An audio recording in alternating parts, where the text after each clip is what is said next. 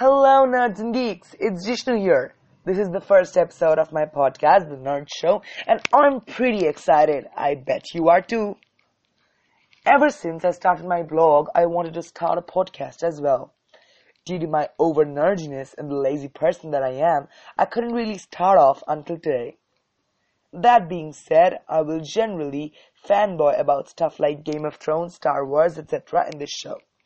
And with Harry Potter and the Cursed Child and the Harry Potter Play London all releasing this month, Harry Potter will surely be on my top list because Merlin knows how big a Potterhead I am.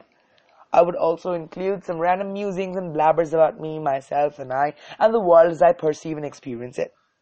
I would tell you all about myself in the next episode, as I will be having an episode every week.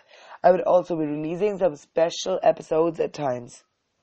I would be glad if you would visit my blog at imjishnu.wordpress.com.